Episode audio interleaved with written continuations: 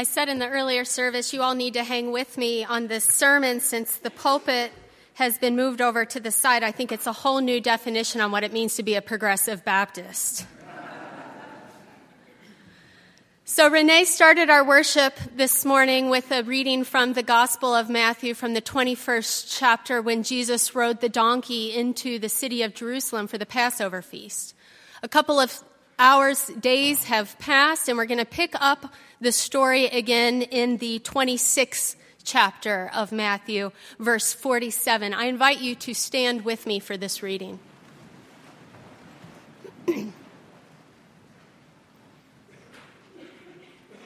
Hear the word of God.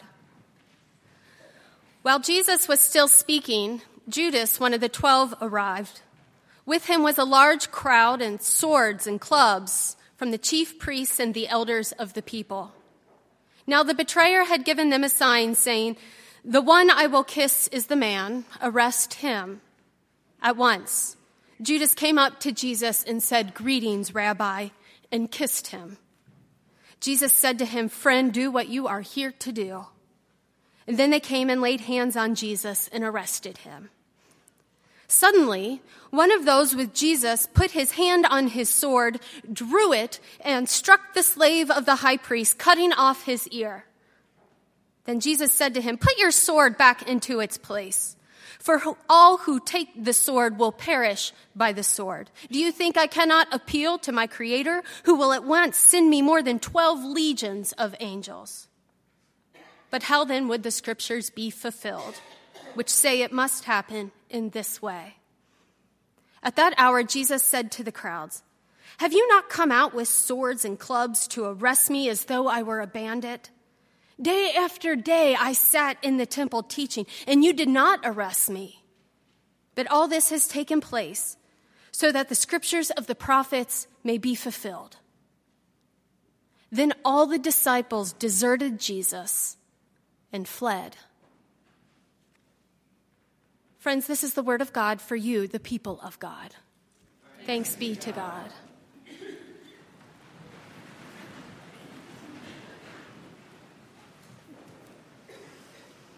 Holy One, we need to hear some good news this morning.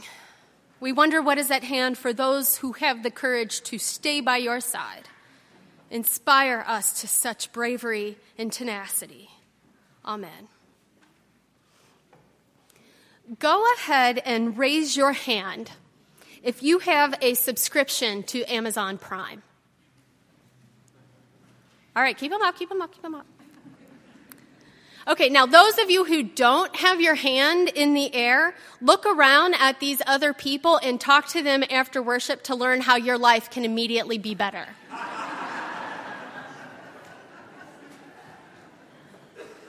For a minimal monthly fee, your Amazon Prime membership gets you two day free delivery on most any item in the Amazon.com world. You can also access a growing online network of film and TV shows. Further, there is a music library that can keep your ears happy for many days. Amazon Prime is changing the online retail world. And there is a new feature for Prime members, and it's called the Dash button. For $5, which is later rebated to you, you can buy a literal button for your home so that every time you run out of cat food, you press the Iams cat food button and more cat food will promptly be delivered to you.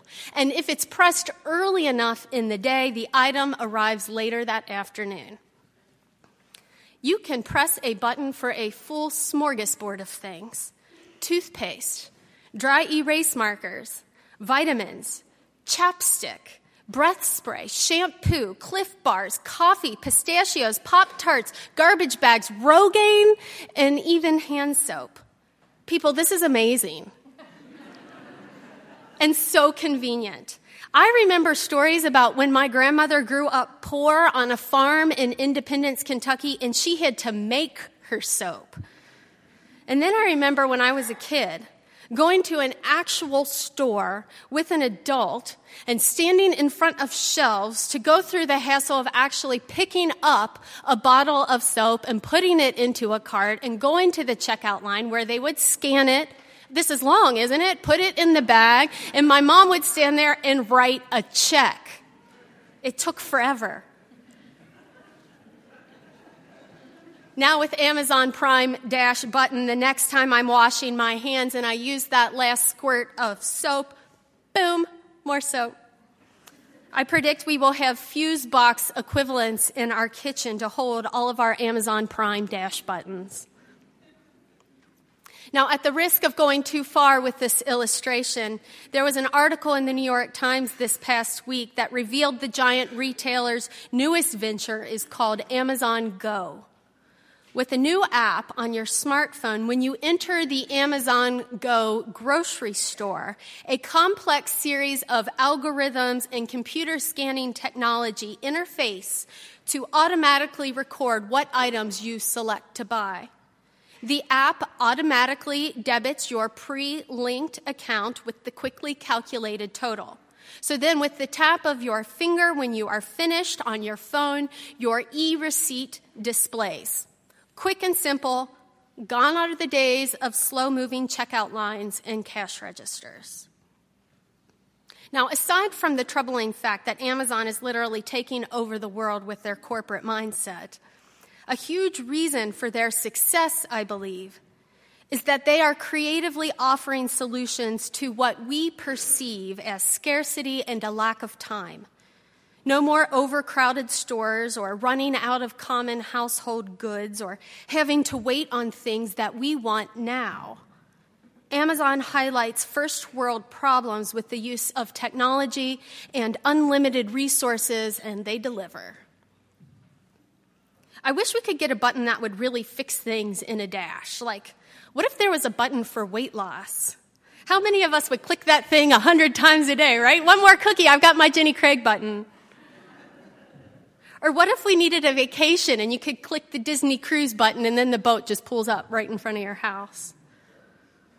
Or perhaps even a little more needed when the doctor gives us an unexpected report what if she could follow it up with, but have no fear, we have this lovely prescription button that with each push lessens the likelihood that your diabetes will persist. We may chuckle and dream, but haven't we all hoped for such quick fixes in life? And haven't we all believed the myth at one point or another that says if we believe hard enough or shout Hosanna a little louder, life wouldn't be so hard and we wouldn't need all these buttons? But we know the truth to be otherwise. And so we come to worship this morning on Palm Sunday, where Palm Sunday is about slowing down it is a recognition for us who know the full story of what is to come. And it is space for us to find ways to faithfully remain in the parts of life that cannot be resolved in a dash. And so, as we look to these palms that the kids have scattered on the floor here, I keep thinking, too bad the first century followers didn't have a good Andrew Lloyd Webber melody to go with their shouts for salvation. And yet I also wonder I see them having this Savior riding in town for a great Passover feast, not on a tank or a war horse preparing for battle, not to triumph over an evil Roman regime, but on a borrowed donkey with peasants and outcasts laying their dirty cloaks onto a dirt road, making way for this itinerant radical rabbi. Hosanna! Blessed are you, Jesus. Save us. And yet, if there was a salvation button, the people were pushing it all through that parade. No more will Caesar persecute. No more will Pilate dominate. No more will the religious elite inflict guilt on us. No more will the rich trample on the poor. No more will hate and bigotry and classism corrupt Jerusalem. It's the Hosanna button. And yet, as the week unfolds and the palms dry out, the shouting takes on a different tone. Jesus, he travels quickly to Bethany to see some family. And then back to Jerusalem for the meal.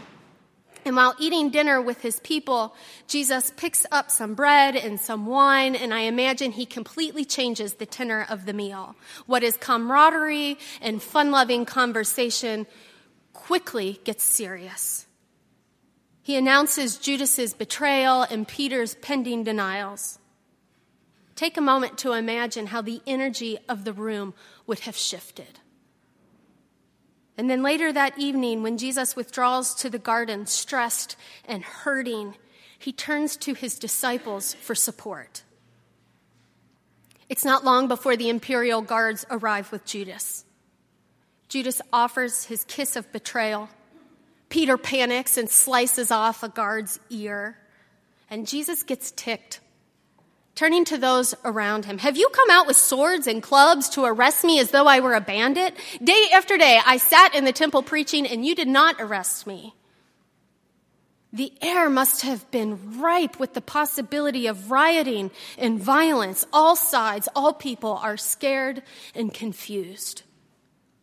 And the marginalized people there are watching their liberator get cuffed and beaten by authorities. So, not wanting to get dragged away too. Unsure of how to respond if violence is not the answer, the disciples run away. Matthew records it like this they deserted Jesus and fled. The events of the night garden could not be stopped, it could not be fixed. There was no dash button for peace, there was no quick app to scan. The followers were without a clear path forward. And the one who came to Passover to save his people was arrested, and his best friends disappeared. Now, even though we know that Pilate will deem Jesus innocent, something still needs fixing, right? And quickly. What was just a few days ago a shout for salvation evolves through these dark, intense hours into a public cry for crucifixion. The crowd agrees that the simplest, quickest solution is public execution. They need to make an example out of Jesus. Renegades who challenge the status quo and question authorities will not be tolerated. And the disciples miss this public trial where the masses demand the death penalty. And those in power were only able to protect their own power in the face of the surging crowd and hostility. I know I'm not the only person in the room this morning who has concern that our president pushed a button this week that sent missiles into an already war torn land turning to a region to whom we have closed our borders with attacks, therefore contributes to the Syrians' need for ref- refuge. And it seems like all of the rulers are looking for a dash button. Let's not be fooled into a quick fix solution here. How do we respond if we are going to resist fleeing? How do we also refute the message from the supporting masses who are purporting such fear and anger? Louisville's mayor, Greg Fisher, with an educated, experienced team, is hosting a year long community dialogue about redlining. Do you know about redlining? It's our national housing appraisal system, partnered with the help of real estate brokers and mortgage lenders, literally drawing different colored lines on a map around neighborhoods to mark them as safe and lucrative and well developed. Areas of towns throughout the country that were mostly African American or immigrant based or inhabited by non whites were marked with a literal red line, labeling these areas as hazardous for investors. The more hazardous an area, the banks placed higher interest rates on loans, rendering many folks without access to post World War II housing boom. Redlining started in Louisville as far back as the 1930s. And one of the many atrocities to come from this systemic, overt racism promotes a fear among white people that says if African Americans move into your neighborhood, not only will crime increase, but your property value will decrease. Do you see how these entwined systems of housing and banking and vocation boosted whites throughout the 20th century and sent minority populations into a downward spiral? Why hasn't Amazon made a stop redlining button or a stop the Syrian war button? We could list a whole platform of issues, couldn't we? Think about the ICE deportations that are going on, the fight on women's reproductive health, the number of transgender murders this year, most of them women of color. Or how about the fact that we are already ahead of last year's, a record breaking year, April count for homicides in Louisville? And these are just the large issues. What about what each of you and I are carrying privately into this room today. The anxieties in your gut about work, or the distrust of your partner, the longings to fulfill an addiction, or the insecurity we all face for not being better, however we define better. At the risk of overexposing myself, I want to share a confession. Nancy Goodhue and Joe and I visited last week with a pastor and deacon at a West End Black Baptist church. As we learned more about the many social service ministries the church offers the community, and as we asked about what it would look like for our mostly white middle class congregation to come alongside their work, if that would even be helpful, I was overwhelmed. Not by the issues, but how they were personal for this pastor and this congregation. What feels to me like issues over there, for them were right here. I wanted to flee. Every part of my white privilege felt like I was a hundred miles from the highlands. And it's part of being white to want to fix things. We have historically had the power and the wealth and the resources to fix broken places or people but there is no amount of education or experience that can quickly fix decades of redlining. It would be audacious and precocious and pejorative of me or any of us to think that we could somehow fix centuries of indignity and abuse and neglect. So then I turned into the crowd as we were driving back to the Highlands. And I wanted to blame someone or something. I wanted a trial by execution to explain all of this and to make it go away. But again, mostly I wanted to flee and keep on with our good work here. I wanted to ignore the daily realities for our neighbors. I suppose, not unlike the disciples when they abandoned their invitation to keep vigil in the garden that night. I felt misplaced, insecure, inadequate. And those are not uncommon feelings and thoughts. I trust that you too have them. Kind of like when photos of refugee fil- children surprise us in our Facebook feed or accost us in our daily newspapers. What can we do anyway? We all rightly ask. The pain is too huge and the problem's too significant. Church, life is tough. And we are headed into a really dark and twisty week where the one who was supposed to make everything in the world okay dies.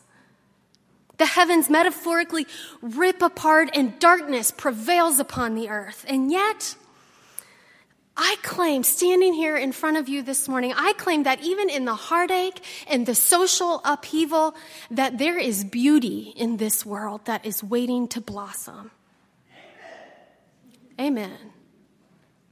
We don't have to scapegoat an innocent brown man to deal with this kind of pain, and we don't have to flee. There is another way. There are faithful women who stay at the cross. We'll meet them in our text in the coming days.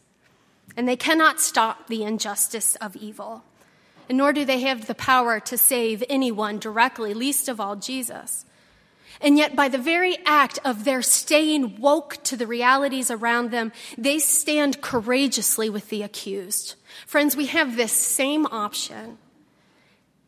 And I see you as a church, as Highland Baptist Church, taking it every day Together, we have the power to support our city's efforts to expose and dismantle redlining simply by showing up to the conversations. It's not a fix, but it's facing the problem. We have the power and the authority to rally and to protest and to write letters. We can't control our political leaders, but we can let them know that we have a voice.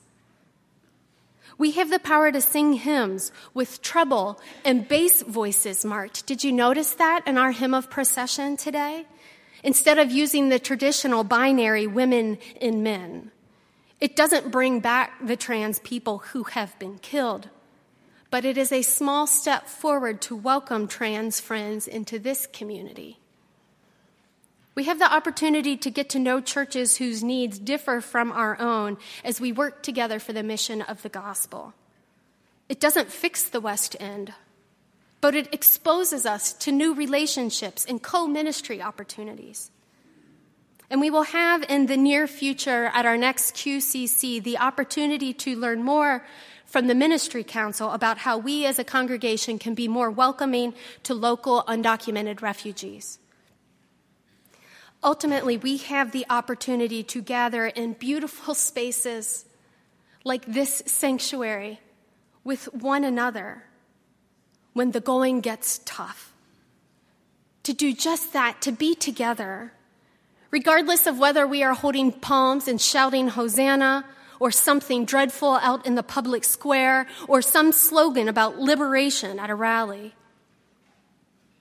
Let us, this Palm Sunday, Stop looking for a quick and easy fix, a painless solution.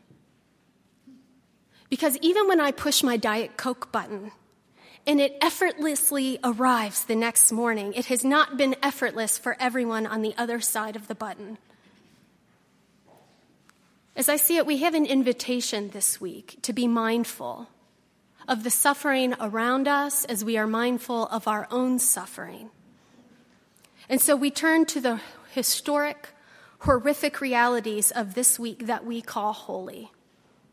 And as we do it, I invite you to stay vigilant to the needs around you, to the hurts and fears of those who do not have power, as well as to the fears and reactions of those who do.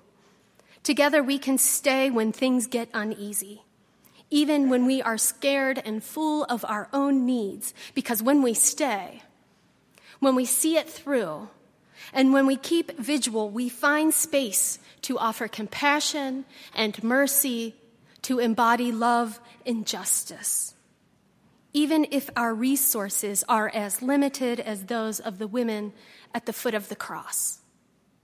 And so here's the good news. Here's the beauty. We worship a God who meets us even especially in the chaos of darkness, the isolation of night, the fear of complexity. We serve a God who neither flees nor accuses, but loves and liberates. May we be so bold to follow. Amen.